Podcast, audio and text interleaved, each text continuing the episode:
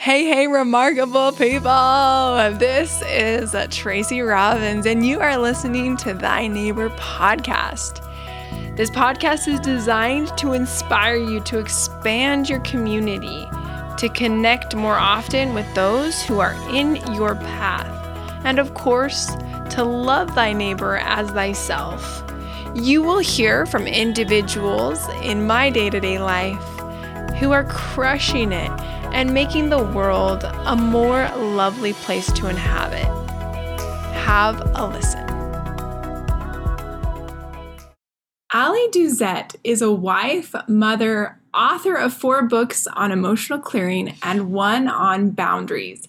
She can detect underlying factors for emotions and create guided meditations to clear the emotion involved. What an amazing gift!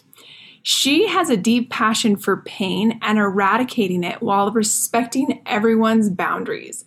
She successfully gave birth to three children from home without medication and has also experienced two medicated deliveries. She considers all of them a huge success. Ali, your most recent book is on boundaries. Will you tell us about how you got passionate about this topic? So, I am a little bit crazy about boundaries for a bunch of reasons. And one of the really key reasons is that pretty much almost all of our emotional pain comes from bad boundaries. Also, bad boundaries are kind of the root of most of our real life problems as well. And so, whenever I'm working with somebody that has a problem, when people have problems that they bring to me, just so many times the root cause of their real issue is a boundary problem. And uh, one of the big tricks with boundaries is that it's kind of a hot topic right now. Like, I think there's a lot of people talking about boundaries. And then there's kind of a lot of what I would say are like a little bit of weird applications of what people think boundaries are because they don't have a clear understanding of what they actually are. And so I think a lot of people know that they need good boundaries to be healthy and to be happy, but the actual practical application of what does that actually mean? What does that actually look like? A lot of people can kind of struggle with that because they don't really understand what boundaries are, let alone how to have appropriate ones and then how to enforce them in an appropriate way. How would you define boundaries? How I would define a boundary is You know, I really go by stewardship and responsibility. And, and boundaries are kind of the invisible lines that separate all of us from each other. They separate you from me, and me from my kids, and me from my spouse. And when we have that strong sense of what is mine and what is not mine, that really is very powerful in this world. And honestly, I think it's it's part of agency. If you have agency and you don't have boundaries, that is not an appropriate use of agency. And our agency, right, is the ability to choose and make decisions for ourselves, right? But how many of us really wish that we could control how other people use their agency? This is what boundaries are all about. And I'll tell you, I have five kids. Um, I have a three year old. She is always, always coloring on the walls. She is always coloring on the walls. It is just real. It's just what's happening every single day at my house. And so when I mean, I wish I could control her not to do that. And I will admit that in the past, I have yelled about this and tried to be scary about this. I've tried to force her into getting the concept that you just don't color on walls, even though developmentally, this is a, pretty appropriate behavior for a three year old. This is me not having a good boundary. It is me trying to control somebody else using fear and manipulation, which is not appropriate. And it's just bad boundaries because it's not recognizing the reality. The reality is that at her developmental stage, guess what? Coloring on walls is kind of what she's supposed to do. It's kind of like her job. And my job is to let her do her job and to be kind about it, even though it is a problem, and to teach her with love and kindness how to how it is a problem and how we clean up kindly. And my job is to not lose my mind about it right? And when i'm losing my mind about it it's a bad boundary because i am trying to take responsibility for for something that's in her stewardship. I don't get to choose if she's going to color on my walls or not. All I get to choose is how I'm going to respond to that.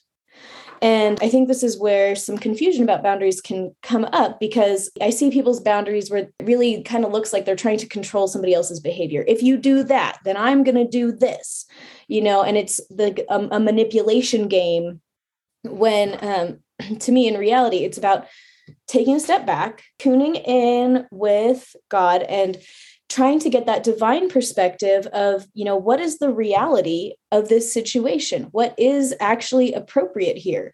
You know what am i in charge of and what i am what am i not in charge of? What can i control and what can't i control? And so the thing is that we all have such complicated lives. We all interact with a ton of different people. We have all sorts of weird situations with our neighbors and people at church and our friends and our enemies and our frenemies and our internet people that we interact with. We ha- we're interacting with a bajillion people every day in the modern world. And so understanding boundaries is more important than ever. And yet, I mean, I think the digital world has kind of really helped with this breakdown of a solid understanding of what is appropriate to say or to demand of other people. You know, what is appropriate? What are appropriate interactions? What do they really look like?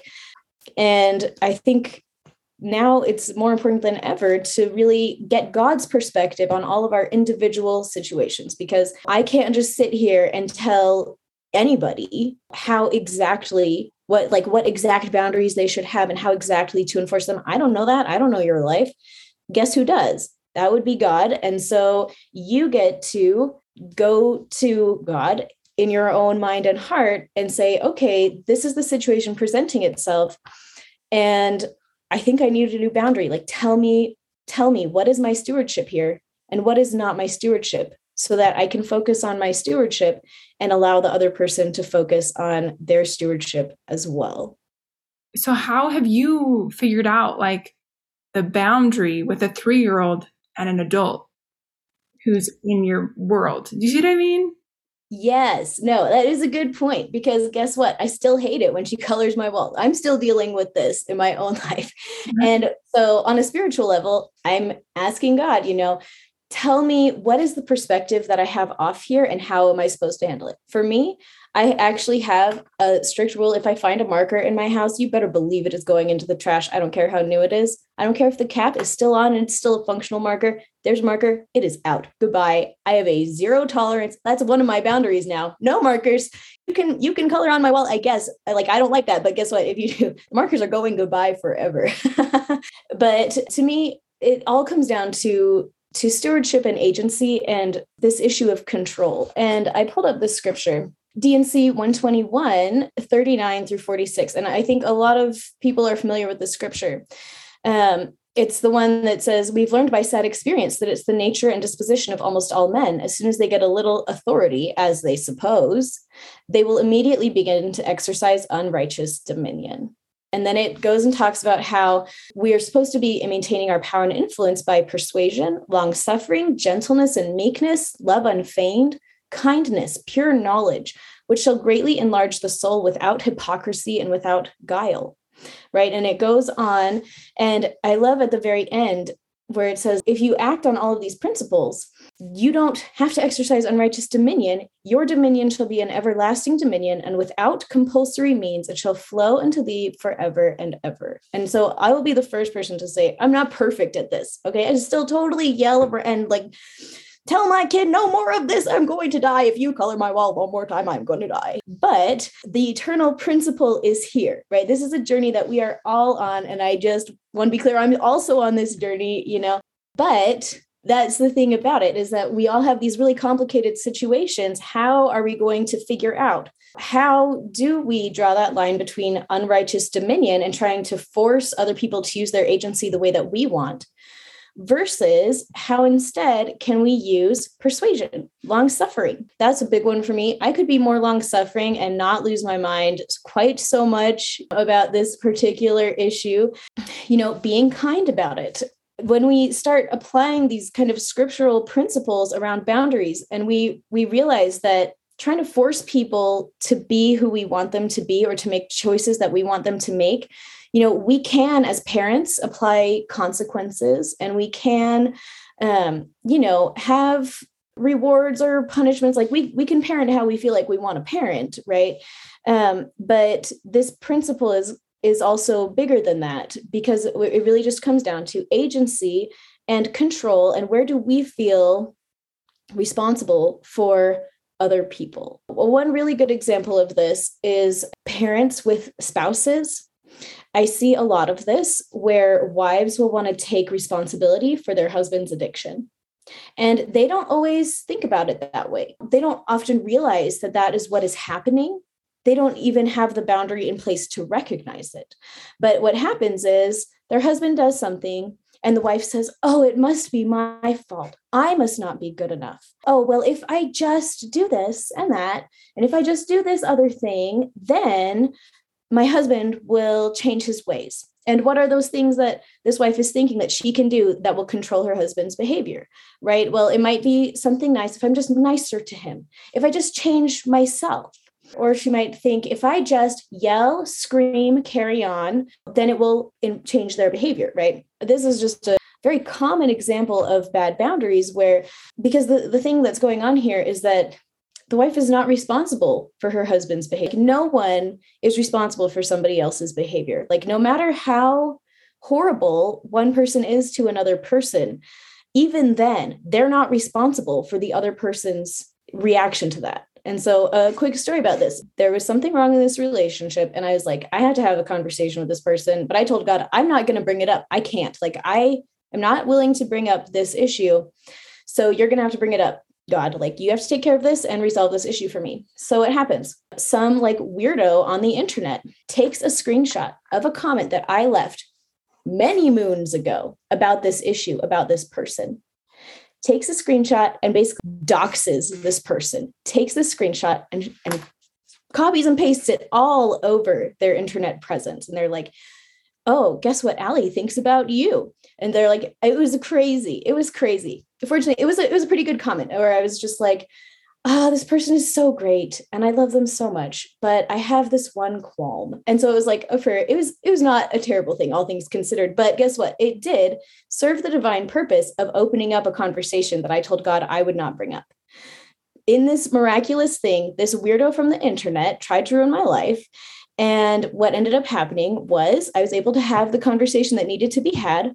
My true feelings were on display for this other person. But why I bring that up is because the person who did all that doxing and like copied and pasted this comment everywhere, trying to shame me, I never felt bad about that. I have been so grateful for that person and to that person. They came at that. I don't want to assign them a motivation. I don't know what was really going on for them. Clearly, they kind of had it out for me though, but they could have it out for me and I don't have to be angry about that. I'm grateful. They solved a problem for me they were an answer to my prayers. They thought they were being mean to me and they were answering my prayers. You know, and that's exactly the thing. When it comes to taking responsibility for other people's emotions, if I had gotten angry about this, I could have blamed her and said, well, it's her fault. This person, this crazy person on the internet made me so mad. But that's not it at all, right? I have the control over my own emotions. That's my stewardship. And other people can throw rocks at my space and I get to choose am I going to be upset about that or not? And that's my choice. And it feels like it's not our choice a lot of times, right? Because we get these triggers, we lose our minds, we're going crazy, and we're we're stuck in this space of blame. When we get in that blame space, it's because of boundaries. It's because we have not fully internalized this reality, the reality that actually, no, the law of agency means I'm in charge of me. I get to choose. And it is a big mindset shift. We have to kind of go all the way down to our innermost root where we have this confusion. And I mean, to me, I think it's important to involve God in that process and just say, you know, God, help me figure it out. What is mine and what is not mine? I'm not happy about this situation with this person or that person. I wish they would change. And I've been trying to control them by being passive aggressive or being just plain aggressive or you know these different ways that i've been trying to handle it. And that's not respecting their agency and it's a misuse of my agency. So god you're going to have to tell me why am i doing this? Help me figure out what is going on under the surface in my own self so that i can resolve it. And how am i supposed to do better we have to be asking these questions and start thinking in a new way. And i i do think it's kind of a lifelong process because one of the major reasons if not the major reason that we're here on this planet is to master agency. So it doesn't make sense that this would be like an easy obvious journey right? Like we're to have to do a little bit of, of digging and that's that's good. It's important. That's why we're here. So we get to turn to god and use him as a partner ask the right questions. If we don't know what to ask we can just say god Tell me what questions to ask. What questions should I ask to find clarity about my boundaries so that I can stop feeling responsible for my spouse's addiction or my kids' problems that, that my kid is in rehab for? You know, how can I stop feeling bad about it, allow them to experience the consequences of their agency, and find peace in focusing on the consequences of my agency? Yeah, that I was going to ask you the question of like, how do you manage your triggers? And I feel like you just answered that question regarding you talk to God about, okay, this is happening right now in this situation, and I'm feeling angry or I'm feeling hurt and it's showing up as anger or whatever it may be. And now, how am I going to proceed as a result um, have you found any things that have helped you to interfere those triggers? Like when those things happen, I mean, just getting out of the like fight or flight kind of thing. What have what have you done to try to help yourself in those situations?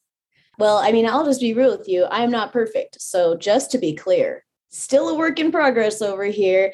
But for me, when I catch myself, because you know, I know we all have this experience where we something happens and it's too late. Like we're already down the road and we're like, oh my gosh, I became a monster by surprise. What happened? Um, but if you can catch yourself, like as soon as I start noticing, you have to turn inward and focus on what feelings you're experiencing in your physical body. And are you breathing? That's really the number one thing. Are you breathing? Are you breathing deeply enough? Um, and I love what President Nelson said about the word repentance. It comes from the Greek word metanoia, and it means to breathe differently. Okay. And I also love this quote that says, Fear is just excitement without the breath. Okay. Our entire lives are nothing but breath your life is defined by how many breaths you are taking. And when you are done, that is it.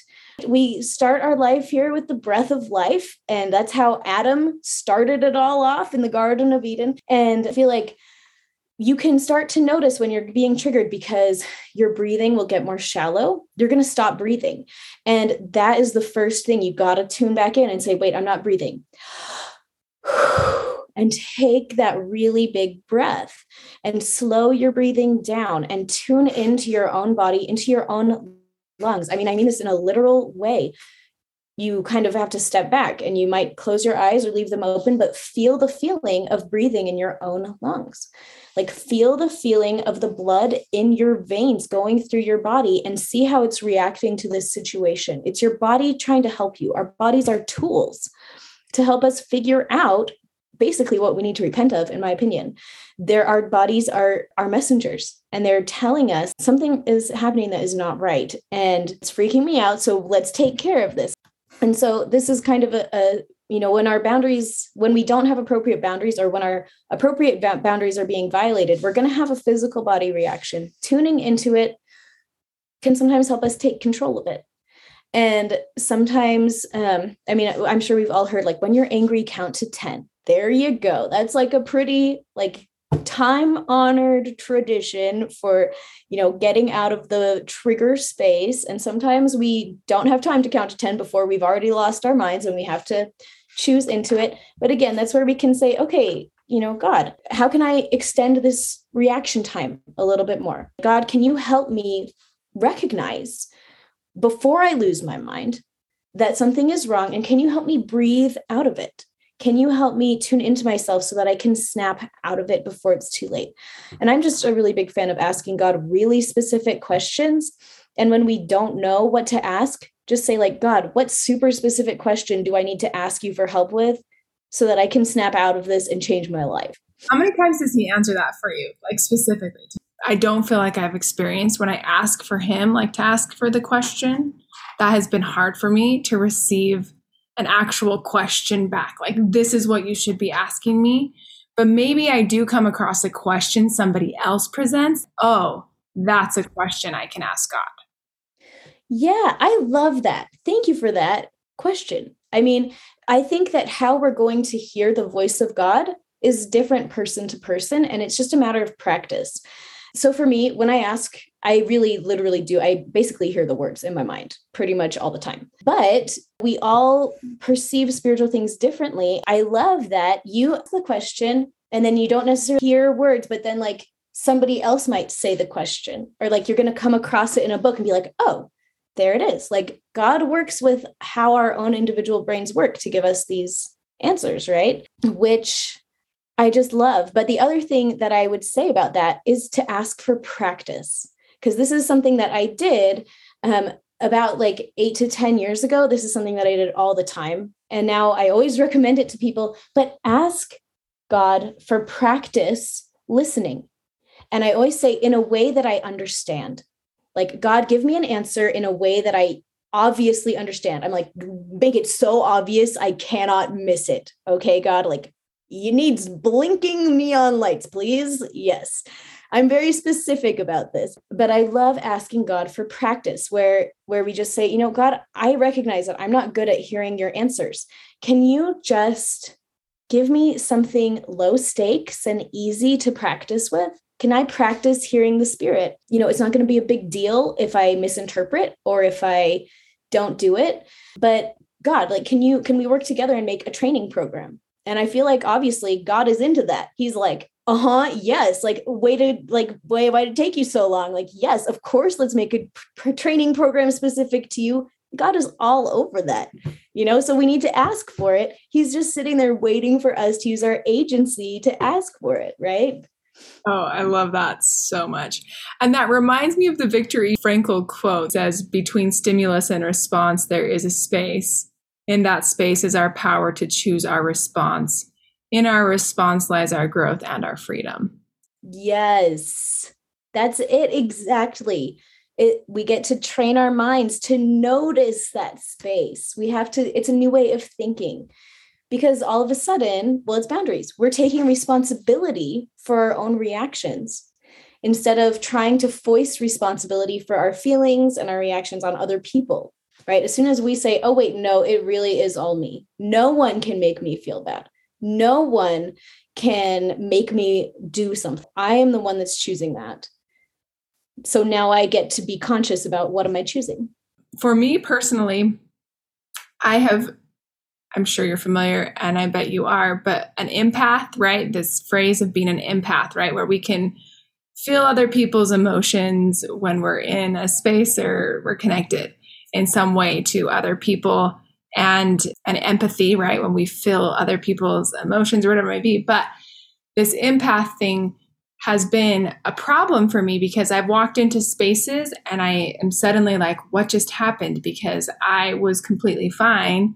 And then I came into church, for example. I went to church, and when I was in the single adult ward, I would go in, and there were times where I would literally feel depressed. Like I could feel a depressed energy when I walked inside. And then I would be checking in, like, God, why do I suddenly feel terrible? And so, is that a boundary? Like, how do I create a boundary in that situation where I'm like, I know this actually isn't me? I feel like I'm tapping into other people's feelings around me. How do I regather my energy and not take everybody else's? I love this question so much. I'm so glad you brought it up. So many people I work with are empaths, and they're always surprised to hear that I don't identify as an empath. I work with people's emotions all day, and I don't feel like I take them on. I can notice what people are feeling without having to feel it myself. And I feel like the strength of that is boundaries. I don't think being an empath is this might sound horrible. I don't think it's a gift. I think it's just a need for better energetic and spiritual boundaries. So, one of my favorite visualizations for this is just a hula hoop. Okay. And so you just close your eyes and you imagine God like puts this hula hoop around you. Right. And so it creates kind of like this tube of light around you. And when other people have feelings that you would normally pick up on, it just kind of like bounces off the edge of the hula hoop. When you have big feelings, they don't get shoved off on other people either. You know, it stays contained in the hula. It's your boundary. But there's lots of visualizations that we can do. I really feel like, you know, everybody is unique. We all can go to God directly and just say, God, you know what? I'm sick of feeling other people's emotions now. So, you know, teach me, you know, how am I going to make something unique for me that protects me? But I think that one of the most important things here is being specific. I personally believe that God loves specific prayer. And so if you sit there and just say, Oh God, help me stop feeling other people's emotions, that's not quite as specific as perhaps you might want it to be. And so sitting down and really being thoughtful and conscious about what are the problems here? What am I really experiencing? And what would I rather choose? Like, what would I rather have? I mean, for me, I do consciously have that boundary up where I don't want to feel everybody's emotions. I work with hundreds of people. I just want to know what they're going through without having to feel it. And that's a boundary that you can set. I want to stay empathetic in the sense of being able to feel this like loving sympathy for people. I want to be able to get the gist of where they're coming from on a mental level, but I just don't want to carry their grief. I don't want to carry their irritation, their anxiety, their depression. I don't want to carry that for them. And that is a really important concept to me because, and I think there's a lot of confusion, especially in religious circles, because we're told to mourn with those that mourn. And so there can be this kind of sense of nobility when we have bad boundaries and we're just like slurping off other people's negative stuff. And it's like, I'm serving them. I, I started to consciously do this for one of my loved ones. They were going through a hard time. And I just said, you know, God, can you just siphon that person's feelings to myself so that they don't have to feel so bad? And I was doing this on purpose and I didn't feel great. But, you know, it didn't last too long because eventually God was just like, Allie, people have to feel their own feelings. You know, this is what motivates people to change. If they don't see, and this is not completely true, and I'll address that in a minute, but for most people, if they do not hit rock bottom, they don't change. And that's part of the earth experience. The earth experience, we can all agree, part of it is like super lame, guys, right? We have all been through like thumbs down experiences that we do not like. But we go through them. Why? So that we can get to that point where we say, oh my gosh, it hurts more to stay in this place than it would hurt to turn to God. So fine, I will turn to God now. Right? We have to suffer if that's the paradigm that we're choosing into to make us turn to God. And I, I don't think that has to be true at all. And I, I want to mention that as well. When I was probably about 12 years old, I had this I had this thought about this and I thought, you know, if if we have our trials so that we can learn our these lessons that God wants us to learn or something like that, I just said, you know, Heavenly Father, could I just learn my lessons through scripture study instead? Could I turn to you and say, God, you know, I would rather just study my scriptures really hard for an hour with you and learn my lesson this way break my leg or go through these horrible experiences? Like, can I just skip out on the car accident and just spend an extra hour and learn the lesson without the suffering? And so I think we kind of get to choose into two options, but the option of asking God proactively to teach us before it becomes a problem. That requires consciousness. And most of us are not in that conscious space. And so we do need to hurt because that is such a powerful motivating force. And so for me, in that situation I referred to earlier, where I was kind of like thinking, oh, I'll just take on this person's sad feelings and maybe they won't feel so sad. I felt like God said, no, like that person has to feel sad. It's going to break your heart. You, you're going to cry because you feel so bad for them and how bad they're hurting, but they have to hurt. They have to hurt. It is part of their mission. They need to hurt until they choose to change. And if you, speaking to me, like if you, Allie, do that, if you don't let that person, you know, go through their experience, like if you try to lighten the load by softening the blow, it's just going to extend the inevitable. Like it, it, it can actually be kind to have these good boundaries.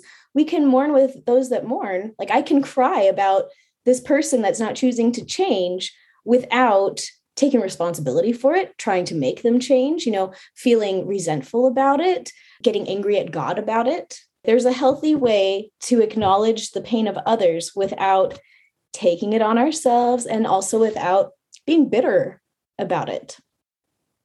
did you start to do the scripture thing and did that work for you? Do you feel like the Lord was able to teach you through your scriptures versus through pain?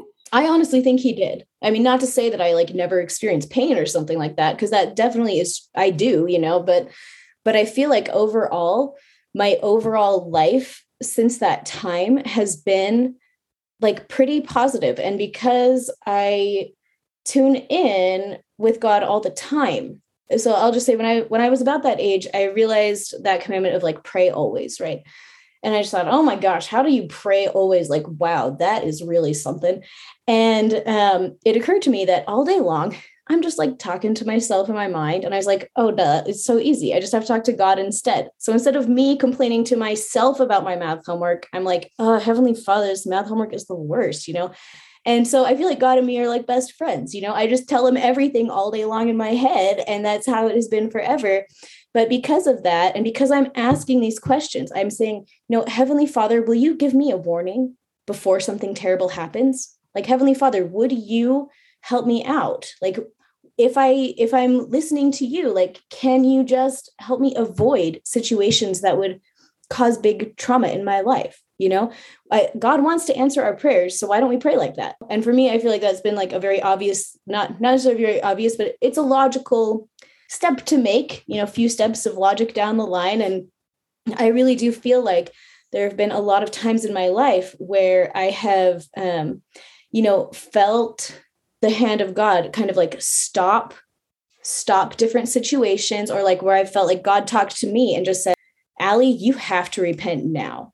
And I have definitely had that experience where I have like thought about making these big decisions and God being like, oh ho ho, like you think you've got the whole picture, Allie, but guess what? You don't. You have problems. You need to repent. And I have really been surprised at the kinds of things that sometimes God is asking me to change because I don't think they're a big deal. That's not in the Ten Commandments, you know? But sometimes to live in harmony with divine principles, we're going to have to change things that we don't expect to have to change. And when we're proactive about it, like this is all that it is, it's being proactive about seeking God's advice on all of these things instead of being reactive. Because I think a lot of us, it's very easy to live in this reactive state where life is just happening to us instead of realizing we're here to exercise agency. We can, we actually might be able to choose a little bit more than we thought we did what if you can choose and say god i'm choosing now to do to do this proactively instead of reactively i'm choosing now to listen first and not when my life has fallen apart i want to do it before instead of after. Yeah that's super powerful and it makes a huge difference for us to actually heed the promptings of the spirit and to listen and uh and of course i think there is that part of me that wonders for you and for myself and for others who maybe can relate to this. But because you were constantly conversing with Heavenly Father, um, did you feel like you were able to connect as well with Christ? I know that we pray to the Father through Christ, but have you ever felt like your connection has been stronger to, fa- to Heavenly Father than it has been to Jesus? I love that question no one has ever asked me that before, but I'll just tell you my secret. I love the power of visualization and like meditation. And I love to visualize myself hanging out with Jesus. I love that. And I feel like we're also best friends. And I want like one of my favorite kind of exercises is um, you know, if I'm having trouble with somebody in my life and I don't know how to handle it, I'll imagine that other person sitting at a table with me and I'll imagine Jesus there with the two of us. And then I'll imagine this conversation between the three of us where Jesus can act as that mediator, which is his whole point, right? Like he is the mediator with a capital M. And um and I love that. It's not a prayer, but it's me hanging out with Jesus in my mind and like getting some clarity on the situation. And I mean, I also love this visualization. It's a little unorthodox, but it really is so beautiful if if anybody ever tries it where you can just go in your mind and imagine yourself with Jesus and ask him for a present. And I like feel like I might cry about it in this moment. Like, calm down, Allie. But it's so beautiful. And if you try it, just see what kind of present that you imagine that Jesus gives you and see how it just ties your heart to his heart. And you realize, like, oh my gosh, Jesus just loves me so much and he just wants to give me every present. He just loves it. He delights to give me presents. Jesus loves for us to be happy. He loves for us to connect with him. And we can't connect with him in our bodies because he is not here in his body. He doesn't live in your neighborhood and come over and bring you cookies and want to hang out, but he's there in spirit. And so we have to connect spirit to spirit. We have to do it with the faculties of our spirit, which is our mind. You know, we have to use our mind's eye. We have to use our spiritual ability to create. I love this. Doctrine and Covenants 124.99. This is talking about William Law, who he has no guile. And so he's going to receive of the spirit and the comforter which shall um, you know manifest the truth to him and everything like that and it says and he shall be led in paths where the poisonous serpent cannot lay hold upon his heel. And he shall mount up in the imagination of his thoughts as upon eagle's wings. Okay, that's D&C 124.99. How did spirits see? Before we had eyeballs. With our imagination, it literally means the part of our brain that creates images, right? If you don't have eyeballs, if you don't have ears, how do you perceive? A spirit has to perceive through their spiritual ears and through their spiritual eyes. And this is the default setting of humanity. This is that's how we have heard and seen for all of eternity. And the, these eyeballs and ears that we have here, that's the new thing. That's the weird stuff. Okay. Seeing and connecting with the divine, with our own thoughts and our imaginations, like it says here in the scripture, that's the default setting. That is the way that we can do that even though you know jesus can't come here and give me a hug with his like real life arms but he can as it mentioned in the scriptures 124 99 doctrine and covenants when i rise up in the imagination of my thoughts as upon eagle's wings that is so great I would have never found that scripture, I feel like, without you sharing that. So that is so beautiful. For me, the visualization of Jesus and God is super challenging finding an image that feels good to me has been difficult. And so I'm curious how can we strengthen our imagination? I also love that. And I get this a lot because I work in like guided imagery and like guided meditation, right? And so a lot of people have this problem. And the secret is, I also have this problem. Um, I'm not a natural like imagery person. And when I close my eyes and imagine quote unquote imagery, it's not like I can see it like you can just see what's next to you in your room or something. For me, it's more like thinking. I'm thinking about the concept of Jesus giving me a present. And I'm just thinking about it like really hard. And I'm feeling kind of marrying those thoughts and those feelings. To me, that is imagination because I'm not one of those really visual people. And I, I feel like an artist is probably going to be a really visual person, maybe. And a lot of us just aren't. And that's okay. That doesn't mean you can't get anything out of this experience. You're going to change your definition. You're going to realize you don't have to know what they look like.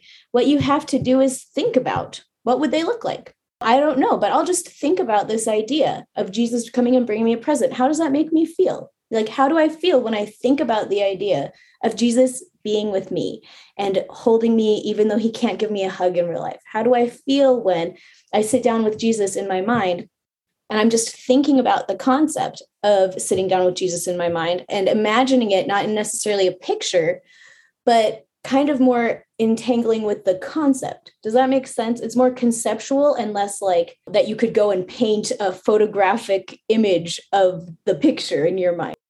I'm going to go back to the intro when you said that you have a gift for creating guided meditations to resolve emotions for people.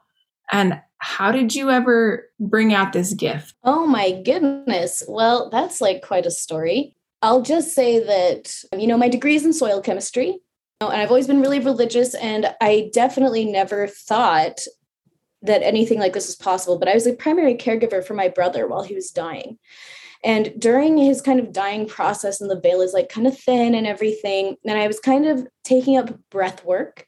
I had realized that I was always really tense, and I was like, oh, I have to take deeper breaths so I can relax myself. And I had no idea that breathe a really deep breath creates neuropeptides that start breaking down your old emotions. Just taking deeper breaths can totally shift you emotionally.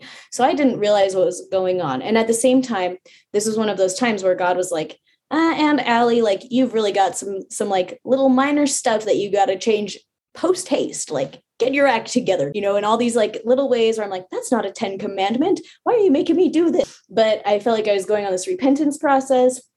My brother was dying. And then I was doing this breath work. And I, it sounds crazy, but I literally woke up one day and was able to see people's emotions. I could just see them. And they would look like kind of like black mist over a person. And I could just see it. And I don't feel it because I'm not an empath. And I feel like I do, I have good boundaries and it's something that I have worked on for my whole life. I think like I've always realized like I need to understand whose stewardship is what, like whose emotions are what. And I've cared about that since I was a kid. And so, but I would see it and be like, oh my gosh, like what is happening? And so I, you know, I'm religious, obviously. So I'm like, Heavenly Father, what the heck? Like, this doesn't make no one taught me this in chemistry you know like what the heck man?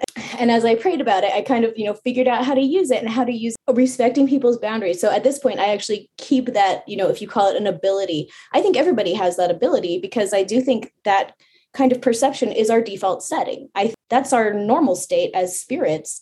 And it's just that we get distracted by the stuff we're experiencing in our body. So I think everybody can do this. I just think I happened to kind of accidentally or something kind of like busted open by accident one day but i think anybody can do that but i i keep it turned off so i'm like not going around looking at people's feelings or something but in the context of my you know i've done a lot of one-on-one stuff and what i realized was people have the same problem not i mean everybody's problems are a little bit different but actually also no they're also not we all want to feel really special and we all are very special but also we share many characteristics with all the other people that have been through the same thing as us.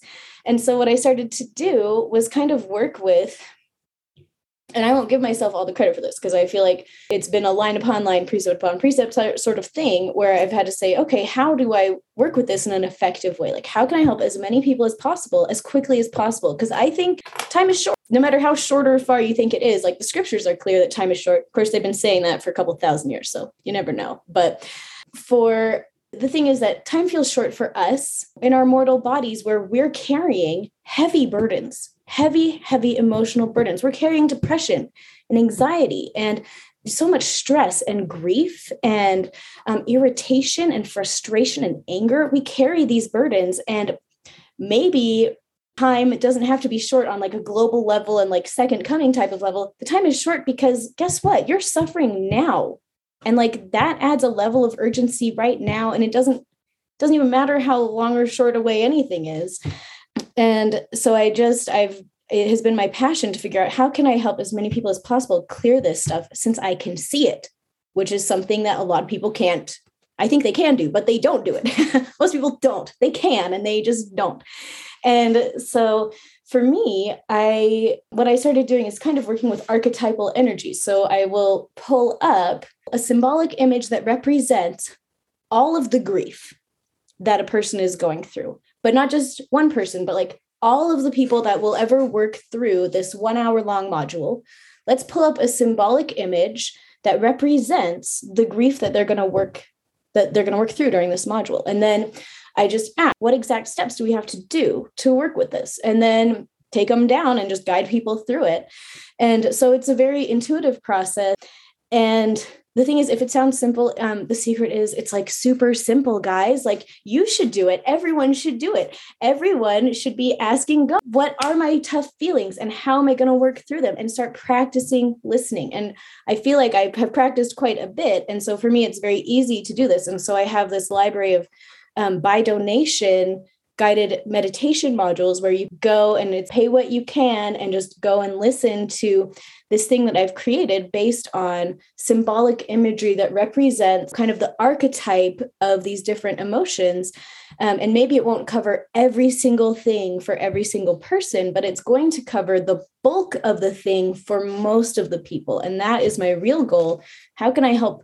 You know, most people make a big shift. Maybe it's not going to clean up every last little trace of it, but it will start the process so that they can clean up the edges instead of sitting there drowning in their own emotions and not knowing how do I get out of this? When you're sitting there drowning under these boulders of your own emotions, how do you get out of that? So that is really my passion is helping people go from that space to clearing out the boulders so they can sweep away the pebbles that are left behind and start making massive strides. Um, because to me, it really is just so urgent. So many people are suffering, but there are answers no matter what the real urgency is here, it's urgent for us as individuals because we suffer. And to me, pain is just the greatest urgency that there is.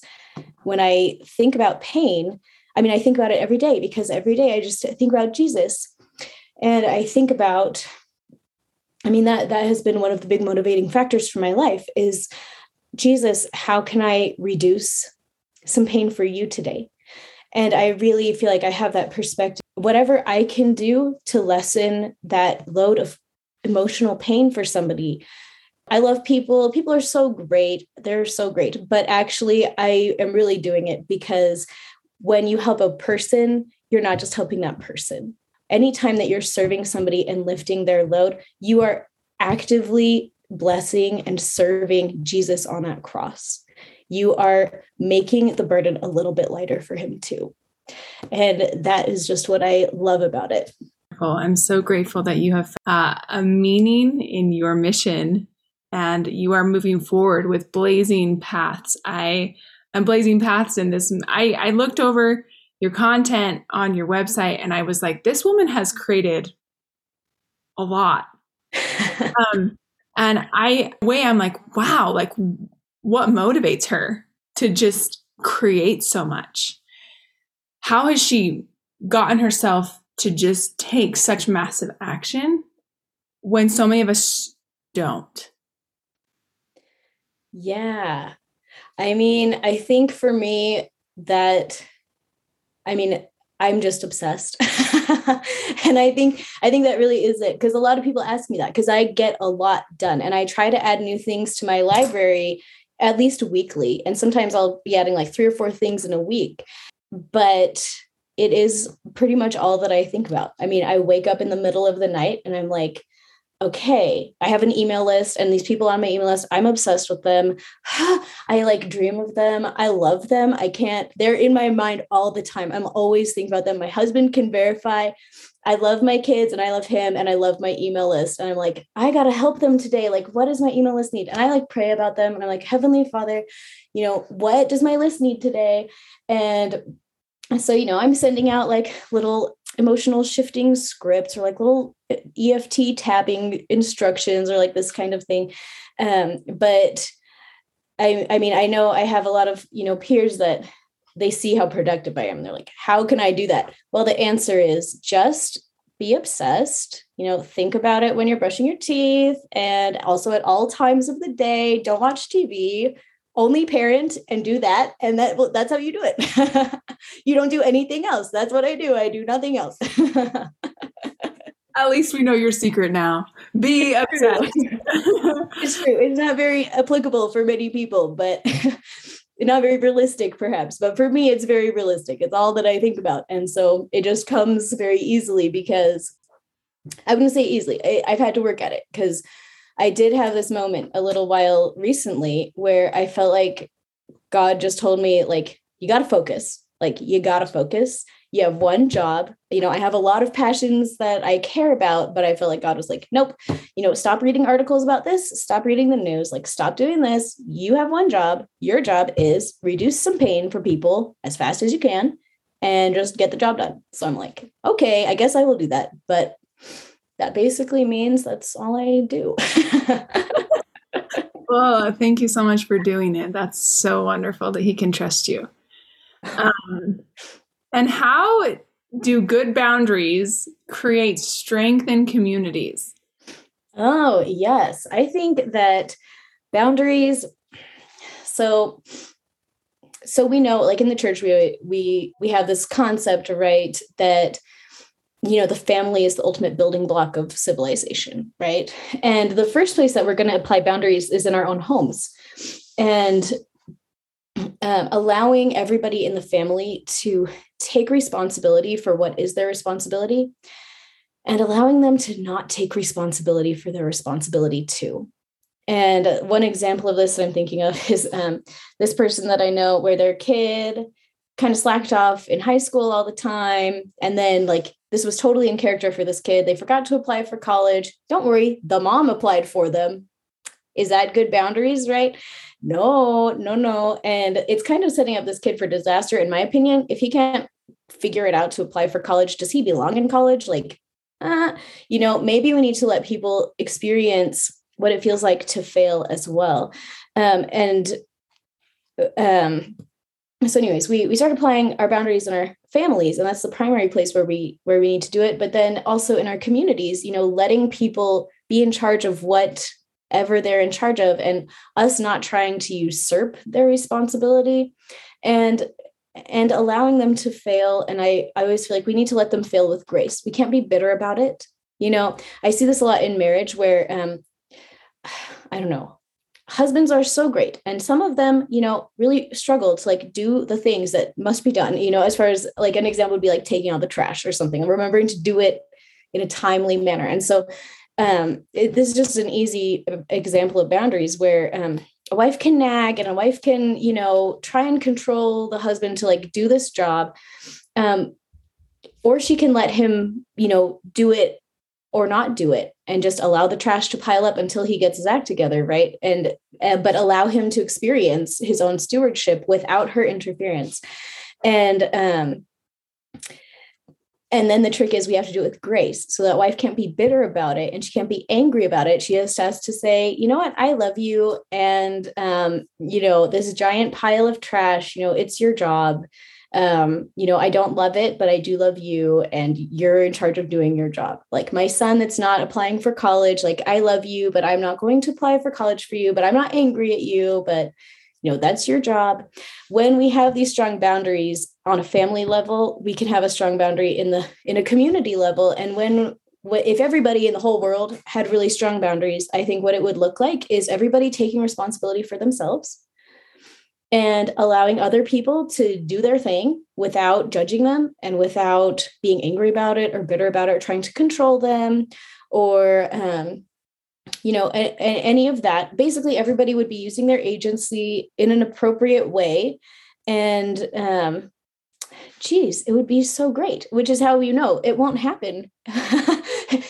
In in the millennium we will all have excellent boundaries and until then we get what we get so.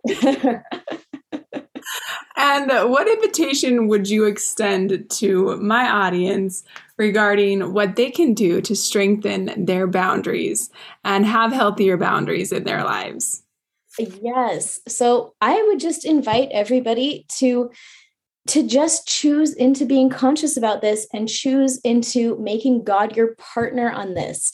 God wants you to have great boundaries. God has great boundaries, right? God doesn't control you. You do all sorts of weird stuff, and God's sitting there like, Are you serious? Like, are you for real? Are you doing this for real? He just takes it, he just handles it, and he just loves us anyway. He has excellent boundaries. He lets us mess up, he lets us, you know, do our thing, even when he disagrees, and he just loves us anyway. We can take a page from God's book and you can just say, God, I want to have better boundaries. I want to have boundaries more like you. Like, God, teach me, you know, what is one way that I can have a new perspective on boundaries today? You know, and we can just ask God for that tutelage. Ask God for a personal tutor. Say, God, can you send me a guardian angel whose only job is to be there and like influence me to have better boundaries? Duh, God's all over that. Like, you better believe he wants that for you. Like, yeah, you are entitled to divine tutelage. You can have a tutor you can go sit down with God in your mind and have that visualization and say, okay, I'm here to take notes. You can write a letter and say, you know, dear Heavenly Father, I am the worst at boundaries. Uh, what should I change about myself? Or like, tell me what to do. Tell me one simple thing. what is one tiny thing? And then you can just skip a line and write out the answer that you sense in your mind and start from there. But my big invitation is to just choose one of those things that resonates with you and just take that first little step to establishing better boundaries. And is there anything that I've missed? I feel like there's a lot we could still talk about, but is there anything that I've missed that you want to share with my audience? Oh, me. Man, let me let me think for just a tiny minute. Um I don't know. I mean, I think I think one thing that that we could say comes back to this concept of um that subconscious mind and how we can react without thinking. And where that can be a real struggle with our boundaries because we react first and then we're like dang it like i wasn't supposed to make that mistake again. And we've all had that where we've we've said i'll never do that again. And then like 5 minutes later we're like doing it again. We're like no but i just i just said i would never do it again. What's wrong with me? And what's wrong with you? Well it's like your subconscious mind right? Um the part of your brain that's just a little bit deeper than what's right on the surface. And that part of our brain is a big computer that's storing a lot of information. And if I can be, um, you know, uh, we'll take a little step back. Okay, we're going to do a logic exercise. Okay, so um, scripturally speaking, you know, we have all existed before this life, right? Um, and there was one child of God who is totally perfect. Does anybody know who it is? Oh, it's Jesus, right? So, how many were not perfect?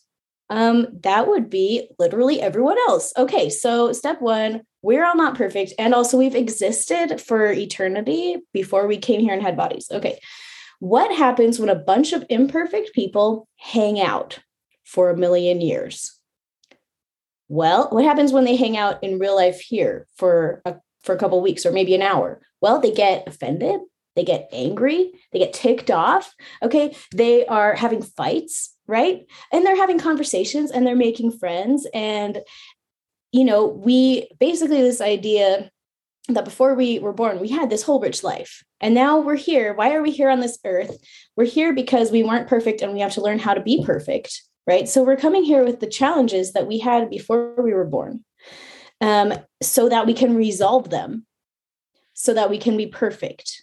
Right. And so to me, all of that is to say, to me, I think the subconscious mind is kind of like the veil, you know, like it's all the stuff, all the junk, all the weird belief programming and like these weird experiences that we had before we were born we got when we got our body we forgot those experiences but we still have our subconscious mind that's like still ticked off about something and it's still like in this rut of whatever it was stuck in before we were born. And now we're here to hopefully make that stuff conscious. We're taking the subconscious and making it conscious. And we don't have to remember all the stories and all the weird stuff that happened before. Now we can just deal with the scientific hypothesis where we believed that the world was a certain way. And now we get we get to see what what does it look like when I live a life according to those thought processes you know um how do how does life look when i'm living you know according to these beliefs right? And one of our big things that we have to repent of is our false beliefs and um you know these things that we believe that just are not true. And um so i feel like a lot of my own work with boundaries is just helping people realize you know where in their subconscious mind are these false beliefs that are making it hard for them to have boundaries and exercise their agency in an appropriate way. And so, for one just quick example of that, it would be, um, for example, if you had this subconscious belief that, um, you know, that you are responsible for how other people feel. You know, that's a big one. Pretty much everybody has that. We all kind of, you know, we we notice we say something mean somebody feels bad and we're like oh that was my fault you know completely ignoring their agency and like of course we shouldn't be mean that's not an appropriate use of agency either but um but we see these things and it creates this thing that just says it's my fault when when people feel bad or like i'm responsible for how other people feel and until we get to that tap root that belief that's underlying it, it's hard to establish a permanent boundary and a healthy boundary until we really come to terms with this idea that actually, no, like, I'm not responsible. I'm not responsible for how you feel. Like, I'm responsible for how I feel. And so, digging into um, what I would just call that like subconscious beliefs, which I kind of think are a remnant it's something that we brought with us and that we're here expressly to resolve. You know digging into that um, can kind of pave the way to make it easy to establish boundaries. Like whenever we are really struggling with establishing boundaries i feel like it's because we're coming up with subconscious resistance that you know whatever belief is going on in there is just saying no it's wrong to it's a wrong to establish a boundary. It's wrong to make my child take responsibility for his own decisions. You know i don't want to see other people suffer because of their own actions. You know i want to cut the link between choice and consequences right? Whenever we start getting into that space on a subconscious level we might not be consciously thinking that thought but it will in my opinion a lot of times it takes going to that root and saying oh my gosh this whole time my whole life i walked through life wishing that i could separate choices and consequences. And i can't because that is antithetical to the existence of reality. So like oh now i'm going to decide to be okay with choices leading to consequences and I can accept it for myself and I can accept it for other people. Bam. And all of a sudden, it's so much easier to just have that structure, an emotional structure for boundaries. So that is what my book is all about is you know, it's a workbook where it just kind of guides you through this process of identifying, you know, these thought patterns and then shifting them out so that it can pave that way for proper boundary setting, you know? Mm-hmm. So you you basically teach people how to create their own guided meditations within the book so that they are casting out those thoughts.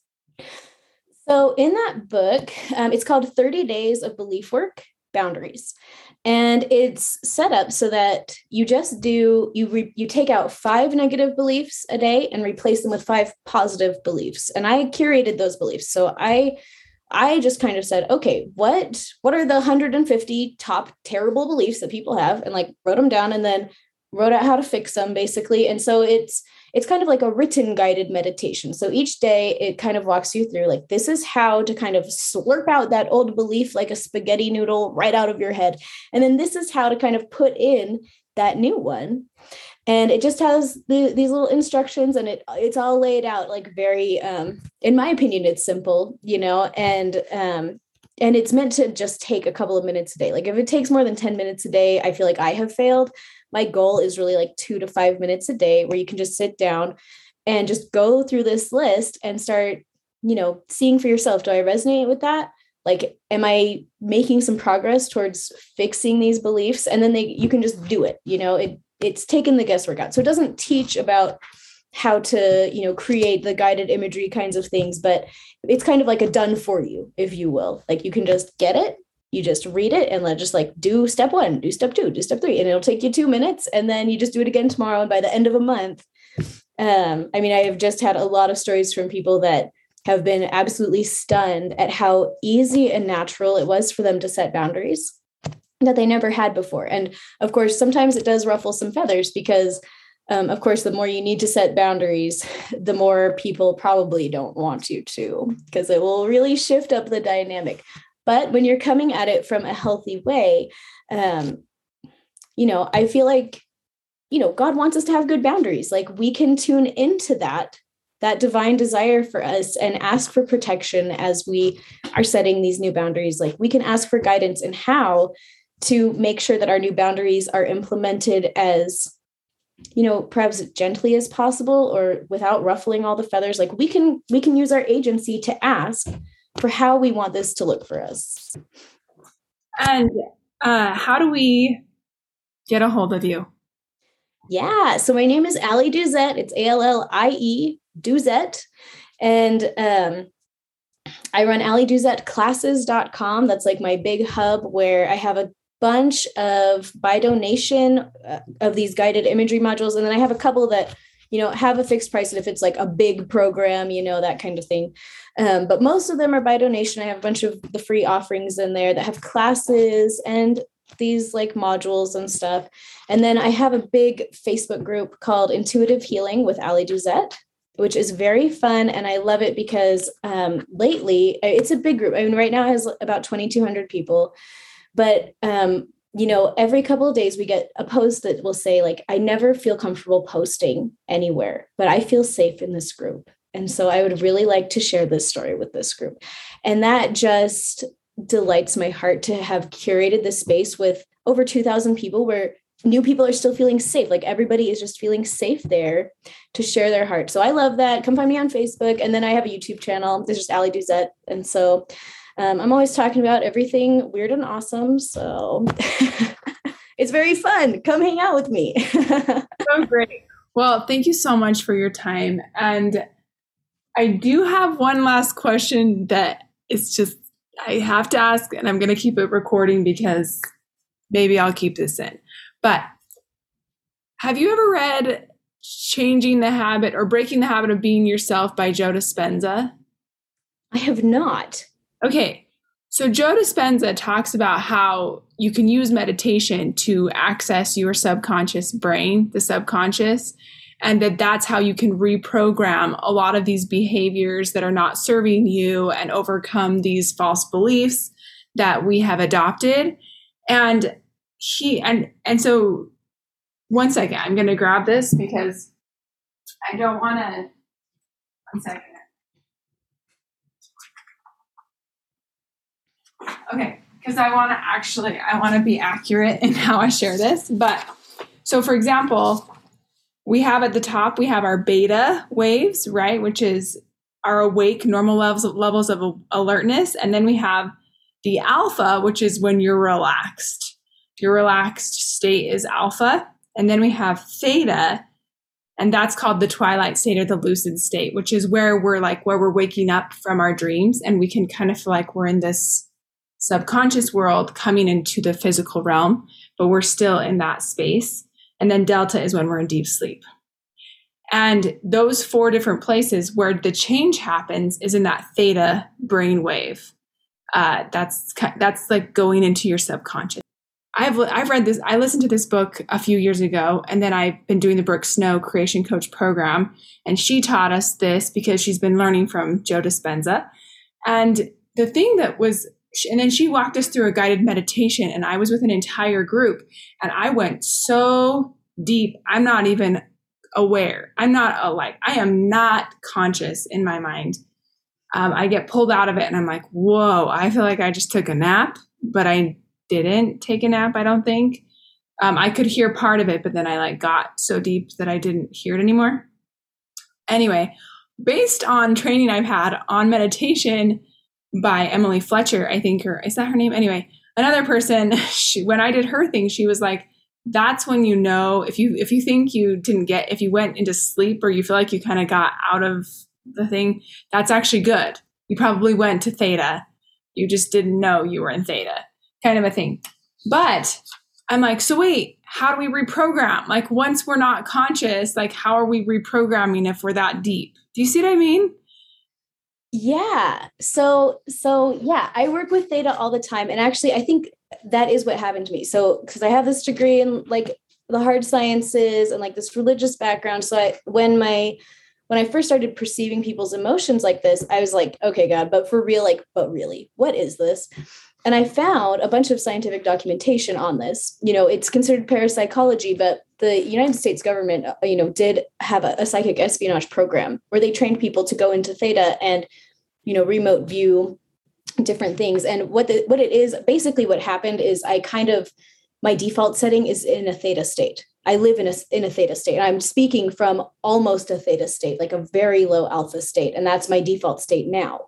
And so that's what has happened. And it's been interesting because when people go through my modules, I have had people trained in meditation see people going through my modules and say, "Oh my gosh, they are going into theta." Like they're just sitting there listening and you can tell that they have just changed brain state and um, I just got a letter today from this person who studies neurology, and she said, oh my gosh, like these modules, it's just neurology, but it's applied neurology. You know, it just simplifies it and boils it right down. But this, this is a theta state. When you're um, when you're doing this belief work, even when you're working through that workbook and doing the the little pattern that I have in there, what you will be actually doing is you will be going into either a theta state or like a very low alpha state. The alpha state is from seven to 14 brain waves or like eight to 14 brain waves. And um, the theta brainwave is um, like four to seven brainwaves per second.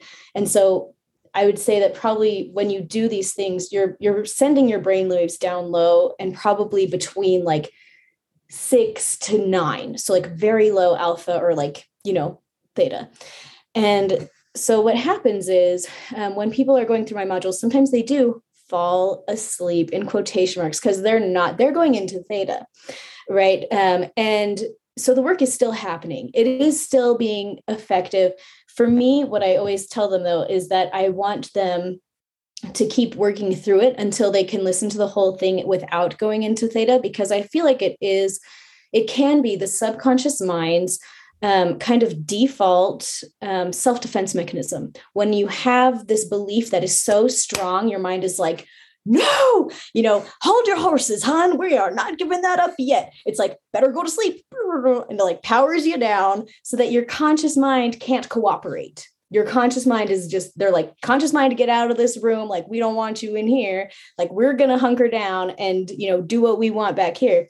So I always have my own clients like go through these modules until they can stay awake and until it feels neutral. You know, if they're going in there because they've had like you know a traumatic abuse situation. I have modules about that you know. If they're going under into this theta state you know that's good and stuff is still happening. So that is a good thing. But that's also telling me for me i like it when they can go through the whole thing not feel not feel anything. They're just like oh i feel very neutral about this now. And i feel conscious about this. And i feel like it's integrated and i can think about this consciously. And from a conscious space i'm like oh, it's resolved. You know, I feel like um, when our brains kind of go into that theta state um, because of that self defense mechanism, um, yeah, again, the work, work is still going on. Like it's still fine. Like you, you're still getting stuff done for sure. And so it's better to do that than to just not even give it a try or like, you know, you should never feel like you wasted time because you fell asleep during this kind of work. But I do personally encourage people to keep going until the conscious mind is also on board, till the subconscious mind isn't making you go down and the conscious mind is like, oh, yeah, this makes sense. Okay, we're done. When it's fully integrated, that's what I love. That's really helpful. You are the first person that I've probably actually asked that question clear enough to that I could be like, hey, I don't really understand. And maybe I still don't make sense, but for those of you like for me i've always been like wait you talk about the theta state and like that we want to get there but if we're not conscious then how do we even know that we're making difference? Like it doesn't it doesn't i guess it's never resonated with me that i've been like i don't feel like that's changing me or that there's something like some conscious the conscious mind is not connected and therefore for some reason it just feels like it doesn't work but maybe that's just my perception so I have to I have to keep going if that's okay. Yeah, yeah, keep going, keep going. This is the practical application. Okay, so we're gonna back up for just one minute. So those beta states, that's when your brain, your brain waves are going like up and down to the tune of like 15 to 25 waves per second. Okay, 15 to 25. So that's like pretty fast. And then alpha is going to be from you know 8 to 14, so it's slower. And then um, theta is going to be four to seven. So that's quite slow. And then, you know, delta, you're almost dead. Like people don't go into delta for this kind of thing. Like you just don't. But your, your aim is theta. For me, as I was studying this, and when I realized, like, oh my gosh, what happened is I like somehow ended up living my whole life in this like uh, like my default setting now is like eight brainwaves per second. And so I'm I'm always kind of at this like slower level. So it's very easy for me to kind of go under i'm still fully conscious and i can talk but that's how i get all of the stuff for my meditations that i create is i i just dip down one degree of brain waves per second and then i can access all of this information. But all of that is the precursor to say i believe and you can pray about this for your own self. Everybody get your own revelation. I believe that this is the practical application of be still and know that i am god. This is scripture in action. This is when we are taking this commandment. What the heck? What does that even mean? Be still and know that I'm God. What we're just supposed to sit there? What is this? Like, what is God actually saying? To me, I think he's speaking to our brains and saying, calm it down, man. Calm it down in a literal way. You're going to lower your brain waves per second. When you do that, it is impossible to feel anxious in that space of a very low brainwaves per second. It's very hard to feel depressed. You know, when you go down and you're slowing down the the thought it's not necessarily even the thought processes in your brain but the brain waves in your brain which sounds so complicated how do i do that well how you do it is things like breath work and um, and you can just google up breath work or and or like doing these modules like i have on my website or they're designed to help you do that. Or this book it sounds like that book by joe dispenza like talks you through how to do that. You know there's instructional things that help you slow it down but to me that that is what god is telling us to do. He's saying you know get out of that busy frenetic way of thinking you know repent change the way that you breathe. You're going to change the way that you breathe. You're going to slow down your brain waves and that is how you will be still and know that i am god. And that is when it's easy to make these um you know these visualizing connections like we talked about earlier. Even if you don't make images like i don't like you don't but you can think about these concepts and you're doing it in a way that comes from a space of internal stillness. And this is the kind of commandment that I felt like God was telling me to repent of. I'm like, be still and know that I am God is definitely not a 10 commandment, buddy, you know, but it still is a commandment. You know, the, the scriptures are full of commandments, actually, tons of them. And we just mostly ignore them unless we're saying, okay, God, but for real, I want to learn the lessons before it gets hard. So, yes, I'm willing to take on these like weirder commandments. Like, sure, teach me how to be still and know that you are God well, what if he teaches you that through meditation? What if he's teaching you that through learning to breathe a different way, the literal meaning of the word repent. So, anyway, thanks for listening to my little rant on that. I'm so passionate about it, but I feel like this is scripturally based and I'm crazy about it.